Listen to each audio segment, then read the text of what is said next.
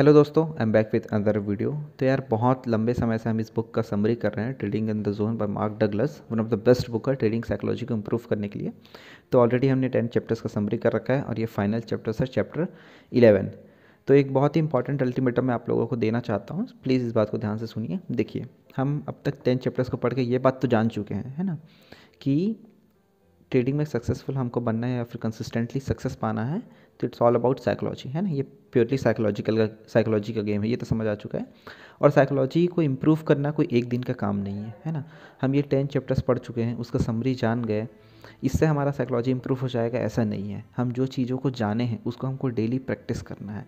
Daily उसके बारे में चीज़ों को ऑब्ज़र्व करना है, हमको एग्जीक्यूशन करना है उस चीज़ों को। सिर्फ़ जान लेने से हमारा साइकोलॉजी इम्प्रूव हो जाएगा, ऐसा नहीं है। हम जो जान रहे हैं उसको ऑब्ज़र्व करना है इम्प्लीमेंट करना है रिलीजियसली इम्प्लीमेंट करना है। और धीरे धीरे ये प्रोसेस आपके अंदर आएगा धीरे धीरे इसका हैबिट बनेगा। तो इस बात को समझिए। इस बुक को ख़त्म करने के बाद तुरंत हमको इसका इफ़ेक्ट नहीं दिखने वाला। ये मत सोचिए बुक हमने पढ़ लिया समरी अब तुरंत अगले दिन से हम बहुत ज़्यादा सक्सेस करेंगे ट्रेडिंग हमारा एकदम अच्छा हो जाएगा। ऐसा नहीं है। प्रोसेस धीरे धीरे होता है धीरे धीरे हमको खुद के अंदर सेल्फ इम्प्रूवमेंट करना है सेल्फ डिसिप्लिन लेकर आना है साइकोलॉजी को प्रूफ करना है।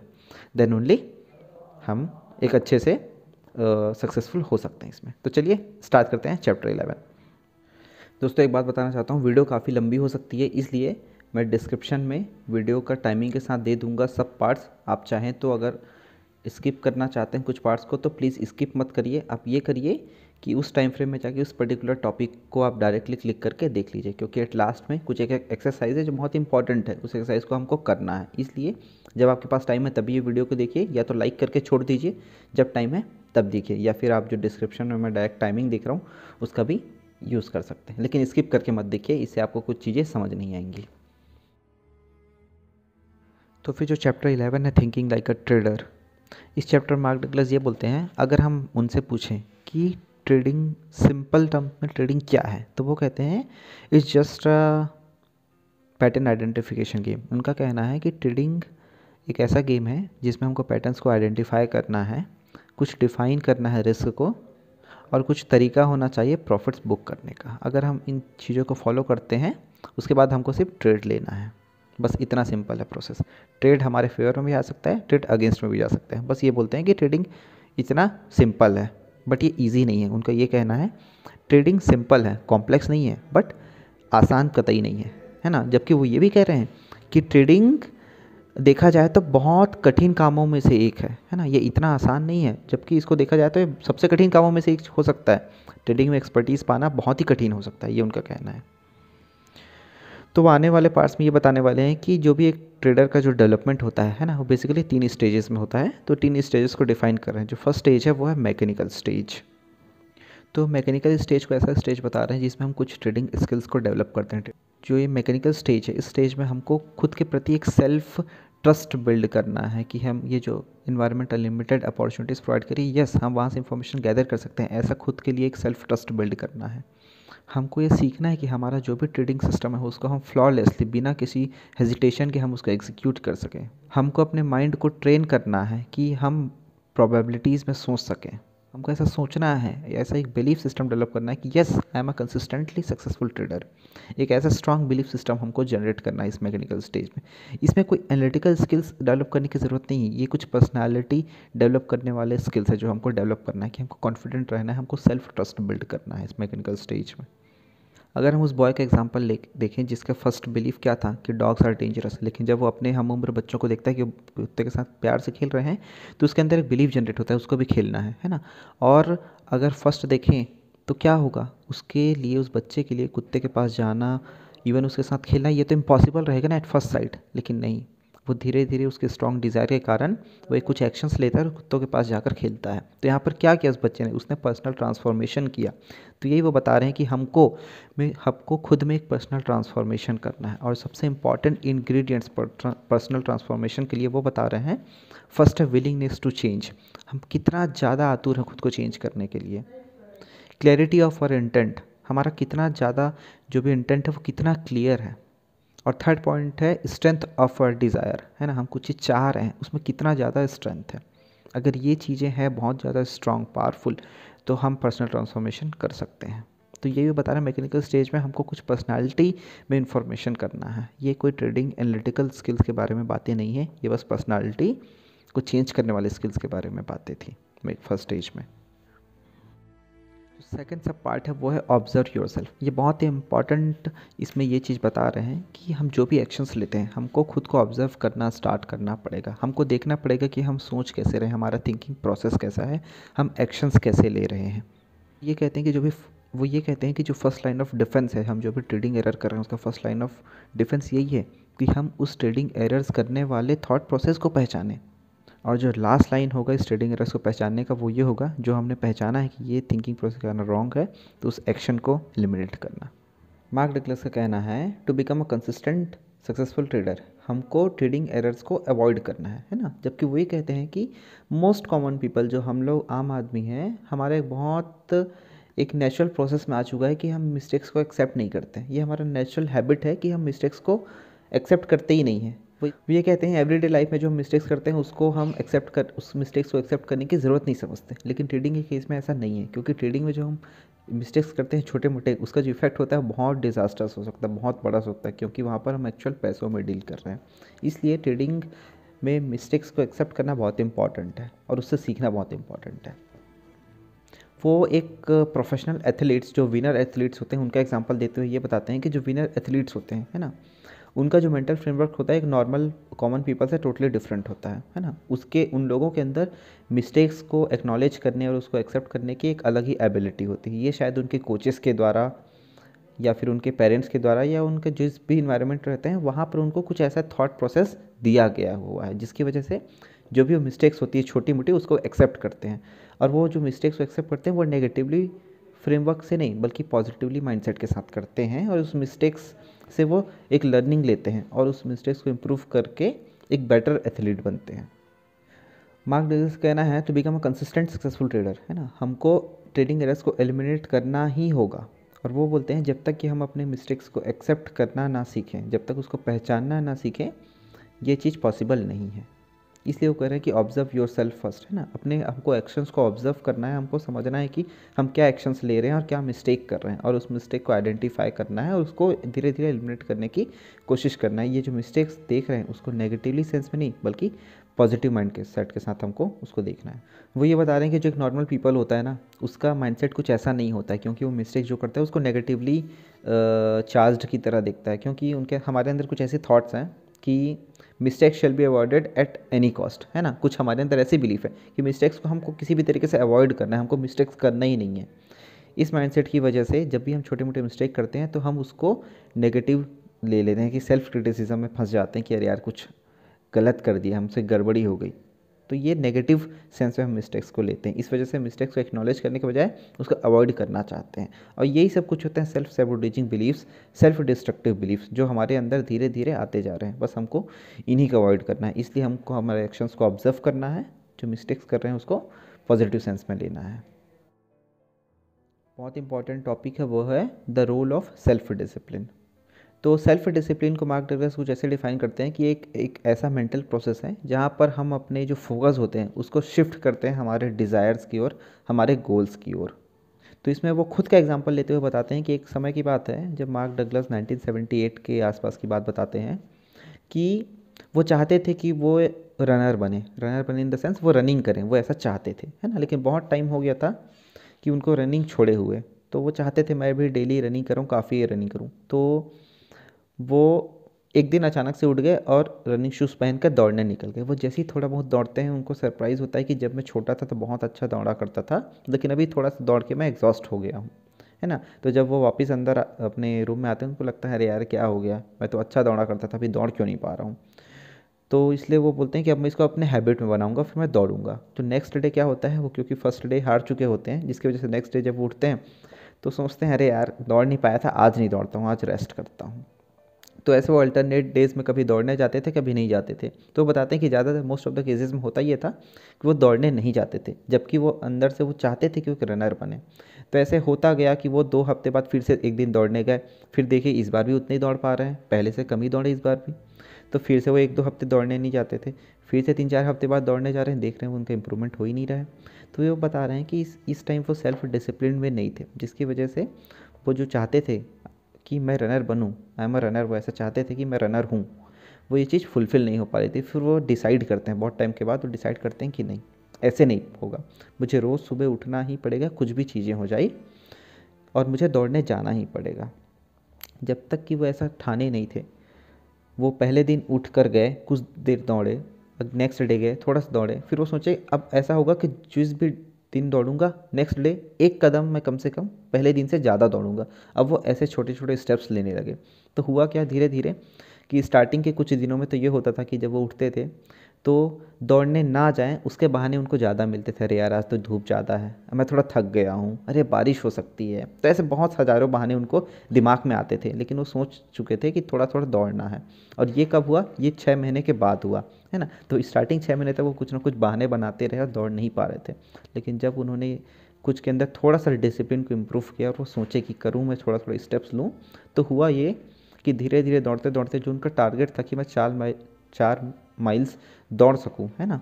तो वो ईज़िली उसको करने लगे और ऐसा कुछ टाइम के बाद आया कि स्टार्टिंग में एक महीने, दो महीने उनको स्ट्रगल करना पड़ा, ये डिसिप्लिन उनको क्रिएट करना पड़ा, ज़बरदस्ती उठ के जाना पड़ा। फिर कुछ टाइम के बाद हुआ ये कि उनके हैबिट में आ गया था। अब उनको एफर्ट लगाना नहीं पड़ रहा था। वो अपने आप ही उठते थे, उनका शेड्यूल बन गया था और वो दौड़ने जाते थे।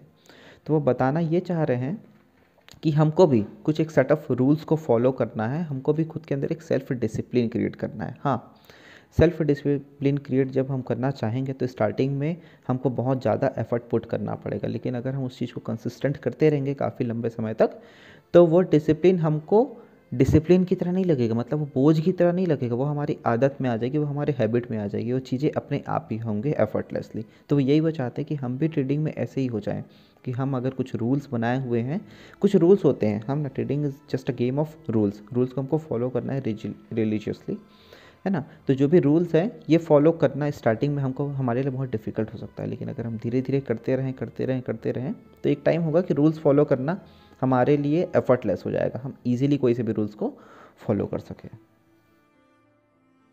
जो नेक्स्ट पार्ट है, उसका नाम है creating a belief in consistency तो इस पार्ट में वो ये बता रहे हैं कि हमको खुद के अंदर एक बिलीफ जनरेट करना पड़ेगा कि यस वी आर कंसिस्टेंट हमको एक ऐसा बिलीव जनरेट करना पड़ेगा कि yes I am a consistently successful trader हमको ऐसा करना पड़ेगा। लेकिन ये होगा कैसे? एक सेंटेंस बोल देने से उस चीज़ों को कर पाना बहुत ही मुश्किल लगता है राइट अगर कोई बोल रहा है कि मुझे रच बनना है ठीक है? हाँ लेकिन इसको एक्शन में लाएँगे कैसे? तो यही बता रहे हैं कि I have to become a consistent या फिर I am a consistent successful trader इसको अगर हमको एक्शन uh, में लाना है तो पहले इसको हमको पार्ट्स में ब्रेक करना पड़ेगा। तो वो ये बता रहे हैं कि अगर हमको ये जो बिलीफ सिस्टम हमारे अंदर डेवलप करना है तो हमको क्या करना पड़ेगा? पहले डिसिप्लिन के साथ कुछ चीज़ों को फॉलो करना पड़ेगा। पहले एक सेल्फ डिसिप्लिन लाना पड़ेगा। तो ये बता रहे हैं, अगर इस स्टेप्स को हम अगर फॉलो करते हैं पूरे डिसिप्लिन के साथ तो धीरे धीरे हम एक कंसिस्टेंट रिज़ल्ट एक्सपेक्ट कर सकते हैं। तो यहाँ पर सेवन पॉइंट्स बताया गया है, जिसको अगर हम फॉलो करते हैं, जिससे कि हम कंसिस्टेंट विनर बन सकते हैं। तो फ़र्स्ट पॉइंट बता रहे हैं कि I am a consistent winner because first कि I objectively identify my edges वो मैं कंसिस्टेंट सक्सेसफुल विनर हूँ। क्यों? क्योंकि मैं अपने एजेस को ऑब्जेक्टिवली फॉलो करता हूँ। मेरा कुछ एज है, उसको मैं ऑब्जेक्ट की तरह देखता ऑब्जेक्टिव वे में उसको देखता हूँ और उसको फॉलो करता हूँ अपने एजेस को। फ़र्स्ट पॉइंट इसलिए मैं एक कंसिस्टेंट विनर हूँ। सेकेंड पॉइंट कि हर ट्रेड लेने से पहले मैं अपने रिस्क को डिफाइन करता हूँ। इसलिए मैं एक कंसिस्टेंट ट्रेडर हूँ। थर्ड पॉइंट कि जो भी ट्रेड ले रहा हूँ, उससे पहले जो भी रिस्क हो रहा है, उसको मैं कम्प्लीटली एक्सेप्ट करता हूँ। अगर मैं उतना रिस्क लेने के कैपेबल नहीं हूँ तो उस ट्रेड को मैं जाने दूँगा। इसलिए मैं सक्सेसफुल ट्रेडर हूँ। मेरा जो भी एज है, उसमें अगर कुछ अपॉर्चुनिटीज़ आ रही है तो without any kind of hesitation मैं उसमें ट्रेड लूँगा। इसलिए मैं कंसिस्टेंट विनर हूँ। ये सब बिलीफ हमको बोलना पड़ेगा, हमको लाना पड़ेगा खुद के अंदर। फिफ्थ पॉइंट बता रहे हैं, जब भी मार्केट मुझे पैसे प्रोवाइड करना चाहेगी, मैं उस पैसे को लूँगा। इसलिए मैं कंसिस्टेंट विनर हूँ। मैं हर वो अपने स्टेप को मॉनिटर करूँगा जिसमें ट्रेडिंग एरर कर सकता हूँ। अगर मुझे कंसिस्टेंट विनर बनना है तो ये जो भी प्रिंसिपल्स है उसको मैं बहुत अच्छे से समझता हूँ, इसलिए मैं इसको कभी वॉयलेट नहीं करूँगा। ये जो भी हमने सात, पाँच छः सात जो भी हमने प्रिंसिपल्स बताए हैं, अगर इस स्टेप्स को हम रिलीजियसली फॉलो करते हैं पूरे डिसिप्लिन के साथ तो यस हम खुद को बोल पाएँगे कुछ समय के बाद कि we are a consistent winner तो ये चीज़ मार्क डगलस बता रहे हैं कि अगर ये जो भी स्टेप्स बताएँ, अगर हम धीरे धीरे इसको फॉलो करते जाते हैं फॉलो करते जाते हैं तो जो ट्रेडिंग एरर्स हम करते हैं, जो बहुत ही मोस्ट कॉमन ट्रेडिंग एरर्स है कि हम अपना रिस्क डिफाइन नहीं कर रहे हैं। ट्रेड लेने से पहले हम प्रॉपर रिस्क मैनेजमेंट नहीं कर रहे हैं, या फिर रैंडम रिवॉर्ड्स के पीछे भाग रहे हैं, या फिर किसी एक पर्टिकुलर एज पर ट्रेड नहीं ले रहे हैं, या फिर उसको कंटिन्यूसली फॉलो नहीं कर रहे हैं। तो ये बहुत सिली सिली ट्रेडिंग एरर्स जो हम करते हैं रेगुलरली हमको बस इसको अवॉइड करना है। जैसे जैसे हम ट्रेडिंग एरर्स को अवॉइड करेंगे, हमको थोड़ा बहुत रिज़ल्ट दिखने मिले, दिखने लगेगा। जैसे ये थोड़ा सा रिज़ल्ट दिखने मिलेगा, हमारे अंदर का एक कॉन्फिडेंस हमारे अंदर का बिलीव जो सिस्टम है ना, वो धीरे धीरे ग्रो होता जाएगा। और बस हमको यही करना है, हमको खुद के अंदर एक सेल्फ डिसिप्लिन लेकर आना है, जिसके कारण हमको कुछ रिवॉर्ड्स दिखेंगे, उसके कुछ रिज़ल्ट दिखेंगे। और एक बिलीव सिस्टम जनरेट होगा कि yes I am a consistent winner I am a consistently successful trader बस ये बिलीव को ही हमको जनरेट करना है। तो यहाँ तक बस मार्गदर्शक यही बता रहे थे कि किस प्रकार से हमको कुछ खुद के पर्सनालिटी में ट्रांसफॉर्मेशन करना है, कुछ बिलीफ सिस्टम को जनरेट करना है, कुछ डिसिप्लिन फॉलो करना है और कंसिस्टेंटली सक्सेसफुल ट्रेडर होने के लिए कुछ स्टेप्स को फॉलो करना है। स्मॉल ट्रेडिंग एरर्स को हमको अवॉइड करना है क्योंकि ट्रेडिंग में जो स्मॉल मिस्टेक्स होते हैं, उसके रिज़ल्ट बहुत डिज़ास्टर्स हो सकते हैं। तो फिर यहाँ पर चैप्टर एंड होता है। अब इसके बाद एक एक्सरसाइज दिया वो इस चैप्टर का ही पार्ट है। तो इस एक्सरसाइज को हमको फॉलो करना है। बहुत ही सिंपल सा एक्सरसाइज आप बहुत भी सुने होंगे बार बार भी बहुत सारे वीडियोस में बट यहाँ सिस्टमेटिक तरीके से दिया गया है। मैं आपको बताता हूँ, बहुत ध्यान से इस पार्ट को सुनिए और फॉलो करने का ज़रूर ट्राई करना। ऐसा नहीं हो कि हम सुन के निकाल रहे हैं, ऐसे करने पर हमको रिज़ल्ट नहीं मिलेगा। इस एक्सरसाइज का नाम है learning to trade an edge like a casino तो इस वाले एक्सरसाइज के थ्रू यही वो बताना चाह रहे हैं कि वो हमको एक कसिनो की तरह एक्ट करना सिखाना चाह रहे हैं कि हमको कहीं ना कहीं हमारे मेंटल फ्रेमवर्क में, हमारे अंदर बिलीफ होना चाहिए कि हमारा जो भी सेटअप है, हमारा जो भी एज है, वो कहीं ना कहीं ऑड्स को हमारे फेवर में डालेगा ही डालेगा। बस इसी माइंडसेट के साथ, इसी बिलीफ के साथ हमको इस एक्सरसाइज को फॉलो करना है। मार्क डायग्राम्स बताते हैं, जो फ़र्स्ट स्टेप है इस एक्सरसाइज का वो ये है कि पिकअप द मार्केट सबसे पहले हमको कोई से एक मार्केट को चूज़ करना है। मार्केट इन द सेंस में बोल रहे हैं, आप कोई सा भी एक, चाहे अगर आप कम्युनिटी में करते हैं तो उसको एक पकड़ लीजिए। अगर आप इक्विटी में करते हैं तो इक्विटी के कुछ चुनिंदा शेयर्स जिसको आप फॉलो करना चाहते हैं, उसको पकड़ लीजिए। आप जिसमें भी करना चाहते हैं, बस एक कुछ सेट कुछ को पकड़ के रखिए। आप रेंडमली मत करिए कि आपका कुछ एज है, कुछ सेटअप है, उसको आप यहाँ भी अप्लाई कर रहे हैं, यहाँ भी अप्लाई कर रहे हैं। नहीं, वो जिस पे वर्क करता है, जिस पे कुछ आपने ट्राई कर रखा है, उसको एक फॉलो कर लिया। तो पिकअप अ मार्केट ये फ़र्स्ट पार्ट है। जो सेकंड पार्ट बोल रहे हैं choose a set of variables that define an edge तो वो बोल रहे हैं, जो भी आपका सेटअप है है ना? ट्रेडिंग सेटअप में जो भी इंपॉर्टेंट वेरिएबल्स हैं, उस वेरिएबल्स को प्रॉपरली आपको डिफ़ाइन करना है है ना? ऐसा ना हो और उसको डिफ़ाइन करके आपको नोट डाउन करना है है ना? क्योंकि आप उसी वेरिएबल्स को हर बार जब भी इस पर्टिकुलर एज को यूज़ करेंगे तो उसी वेरिएबल्स का आप यूज़ करेंगे। उसके अलावा एक भी वेरिएबल्स ज़्यादा ऐड नहीं करेंगे या उसके अलावा एक भी वेरिएबल्स को आप कम नहीं करेंगे। बस हमको यही चीज़ करना है। फ़र्स्ट स्टेप ये था मार्केट आइडेंटिफाई करना है। सेकंड एज में कुछ वेरिएबल्स को सेलेक्ट करना है। थर्ड है ट्रेड एंट्री हमारा जो भी एज है, उसमें जो भी ट्रेड एंट्री के रूल्स हैं, उसको हमको प्रॉपरली लिख के रखना है। हाँ भाई, ये हमारा एज है। इस एज के हिसाब से ये है हमारा ट्रेड एंट्री का रूल जब ये ट्रेड एंट्री पर अगर कोई पॉइंट आएगा, तभी मैं ट्रेड लेने वाला हूँ। सिमिलरली ट्रेड एग्जिट का rule in the sense stop loss की बात हो रही है। यहाँ पर टारगेट की नहीं स्टॉप लॉस की बात हो रही है। कि हमारा जो भी एज है, उसमें बता रहा है कि अगर ये कुछ ऐसा आएगा, उसके बाद मैं यहाँ से एग्ज़िट करने वाला हूँ। क्योंकि इस बात को समझिए, एक सर्टन लिमिट होता है कि आप कुछ ट्रेड ले रहे हैं, उसके अगेंस्ट अगर कोई ट्रेड आ रहा है तो सर्टन लिमिट तक अगर वो चला गया तो उसके बाद वापस वो आएगा, इसकी गारंटी बहुत कम होती है। इसलिए एक पर्टिकुलर पॉइंट होना चाहिए, जिसके बाद हम, आप वहाँ से एग्ज़िट कर जाएँगे। इसलिए स्टॉप लॉस एग्ज़िट ये है नेक्स्ट पॉइंट जो फिफ्थ पॉइंट है, वो है टाइम फ्रेम इसमें बता रहे हैं आपका जो भी एज लिखे हैं ना, उसका एक पर्टिकुलर टाइम फ्रेम आपके पास होना चाहिए कि हाँ जो भी मैं ट्रेड एंट्री करने वाला हूँ, वो इसी पर्टिकुलर टाइम फ्रेम में करने वाला हूँ और जो मेरा स्टॉप लॉस एग्जिट होगा, वो भी इसी टाइम फ्रेम पे होने वाला है हर एक ट्रेड के लिए, उस एज उस पर्टिकुलर एज में। हाँ मार्केट एनालिसिस के लिए आप अलग अलग टाइम फ्रेम यूज़ कर सकते हैं but for entry and exit आपका जो एज कहता है, उसी टाइम फ्रेम पे आपको वो चीज़ एक्शन को एग्जीक्यूट करना है। जो सिक्स इंपॉर्टेंट पॉइंट है इस एक्सरसाइज का, वो है टेकिंग प्रॉफिट्स है ना? इस वाले पॉइंट को मार्क डगलस बहुत ही डिफ़िकल्ट और मोस्ट इंपॉर्टेंट पार्ट बोल रहे हैं, क्योंकि मार्केट से प्रॉफिट ले पाना, यही सब प्रॉफिट को बुक करके घर लेके जाना, ये इसी को सबसे वो कठिन प्रोसेस बताते हैं और इसको मास्टर करना बहुत समय लग सकता है एज अ बिगनर हमको।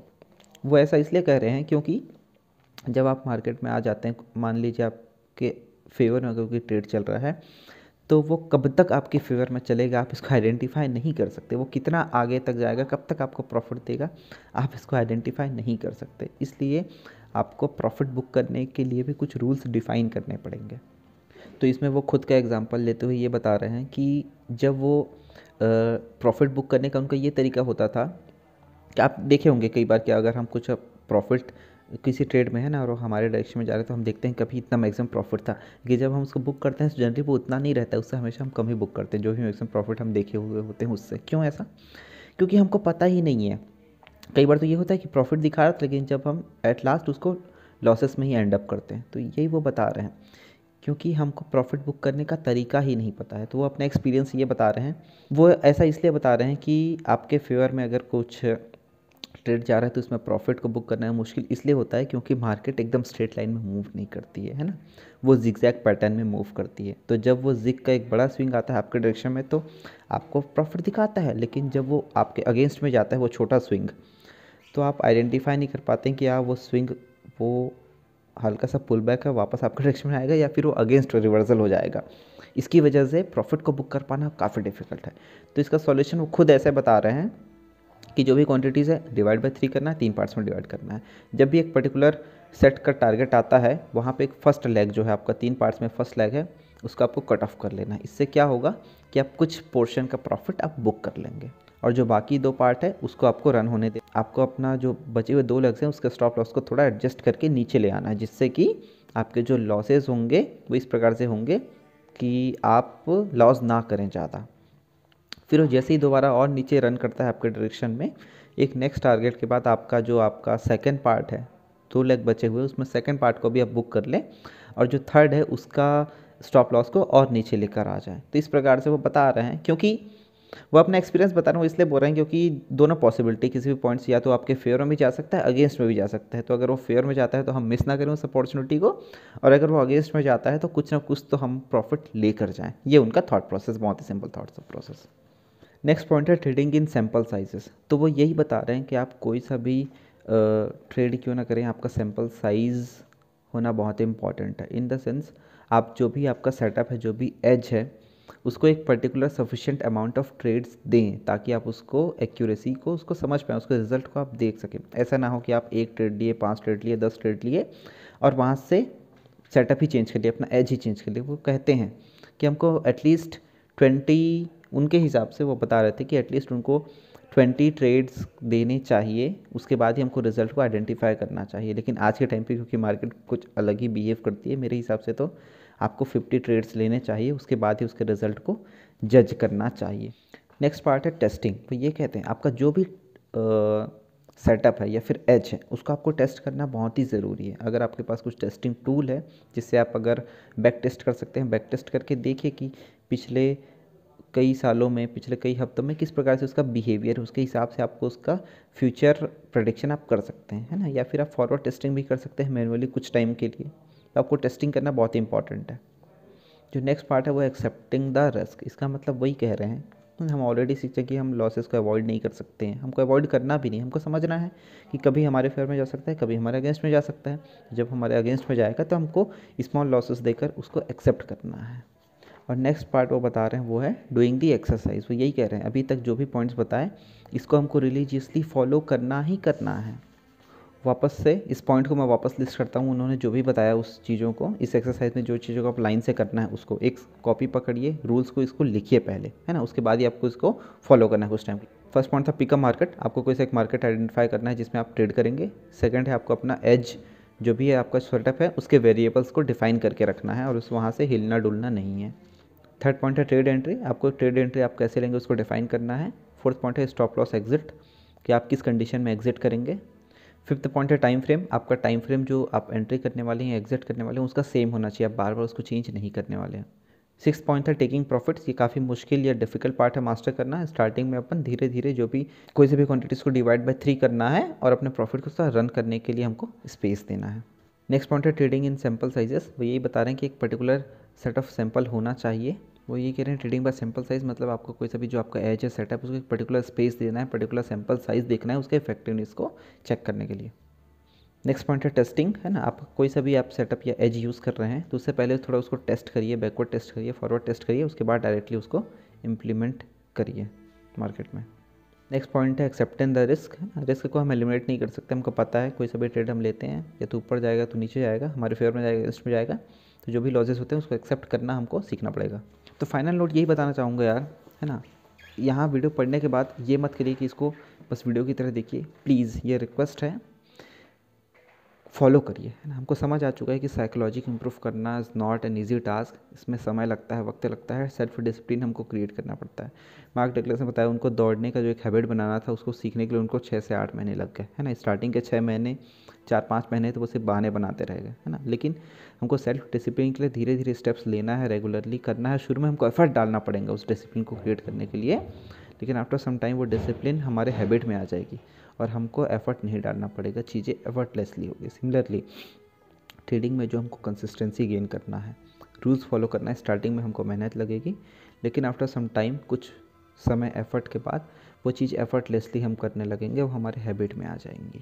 तो वो यही कर रहे हैं, चीज़ों को हमको फॉलो करना है एक महीने, दो महीने। मैं भी फॉलो कर रहा हूँ चीज़ें, मैं भी सीख रहा हूँ, मैं चाहता हूँ मेरे साथ आप लोगों भी ये चीज़ों को फॉलो करें। प्लीज़ कमेंट करके बताइए yes we gone of follow मैं चाहता हूँ कि आप सभी जित, जितने भी वीडियोस देख रहे हैं प्लीज़ कोई सा भी एक पर्टिकुलर सेट सेटअप पकड़िए, कोई सा भी एक पर्टिकुलर एज पकड़िए, उसको फॉलो कर लिए एक महीने के लिए यार। एक एक महीने अगर आप इधर उधर छोड़कर इसी को फॉलो करेंगे तो हो सकता है आप ज़्यादा पैसे ना बनाएँ, लेकिन एक डिसिप्लिन क्रिएट करेंगे। और डिसिप्लिन ही है जो हमको क्रिएट करना है इस मार्केट में। मैं चाहता हूँ एक महीने, दो महीने आप ट्राई करें, एक ही सेटअप को पकड़ के फॉलो करें, इस एक्सरसाइज को करें। तभी हमको रिज़ल्ट देखने मिलेगा। कमेंट करके बताएँ कितने लोग फॉलो करने वाले हैं इस प्रोसेस को, इस एक्सरसाइज को। और मैं चाहूँगा कि एक महीने बाद आप वापस आकर जो भी आपका रिज़ल्ट आएगा, उसको इस कमेंट इस वीडियो के कमेंट में लिख कर बताएँ। यस कि मैंने एक महीने फॉलो किया है, उसका रिज़ल्ट मुझे ऐसा दिखा है। थैंक यू सो मच इस वीडियो को यहीं पर एंड करते हैं। इस इस समरी को यहीं पर एंड करते हैं, इस बुक की समरी को। और इसी प्रकार से मैं नई बुक की समरी के साथ वापस एक नई प्लेलिस्ट बना कर आऊँगा। थैंक यू सो मच इतना सारा सपोर्ट और प्यार देने के लिए इस प्लेलिस्ट को।